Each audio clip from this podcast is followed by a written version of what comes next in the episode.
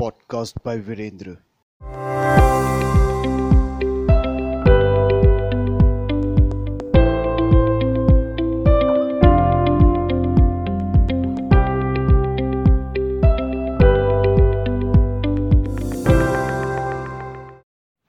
Welcome to podcast by Virendra. This is the host Virendra Singh Rawat. In this episode, being recorded on the 1st of March 2024, I shall talk about the specter of nuclear war in space. We know that the Russia Ukraine war has been going on for more than two years now, with tens of thousands of casualties reported on both sides. Upping the ante, the US intelligence agencies claimed last month that Russia might trigger a nuclear attack in space.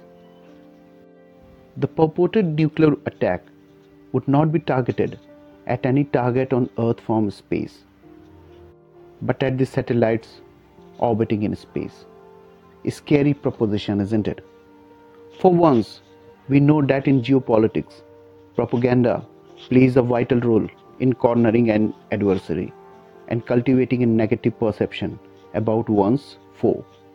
Therefore, one does not know if there is any credence in such allegations. Russia has, of course, strongly refuted such claims. Nonetheless, the possibility of such an offense would surely spell disaster on Earth and disrupt the current and future economic models which are based on cutting edge technologies, including space. The US intelligence reported that the Russian nuclear weapon could hit satellites in low Earth orbit, where most of the commercial satellites operate. According to estimates, nearly 8,000 satellites orbit the space. These are operated by both the private and public sector entities of the respective countries. The satellites are used for an array of services, including telecom, navigation, transport, etc. And any disruption could have disastrous results for the world community at large.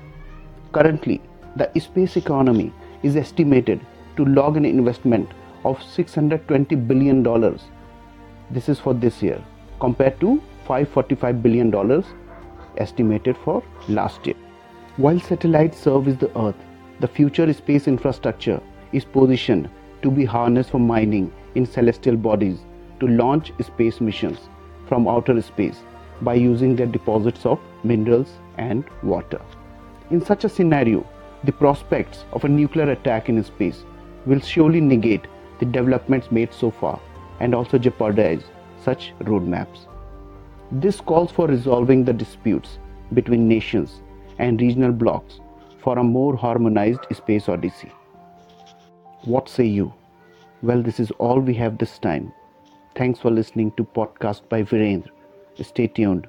Until next time. Bye bye.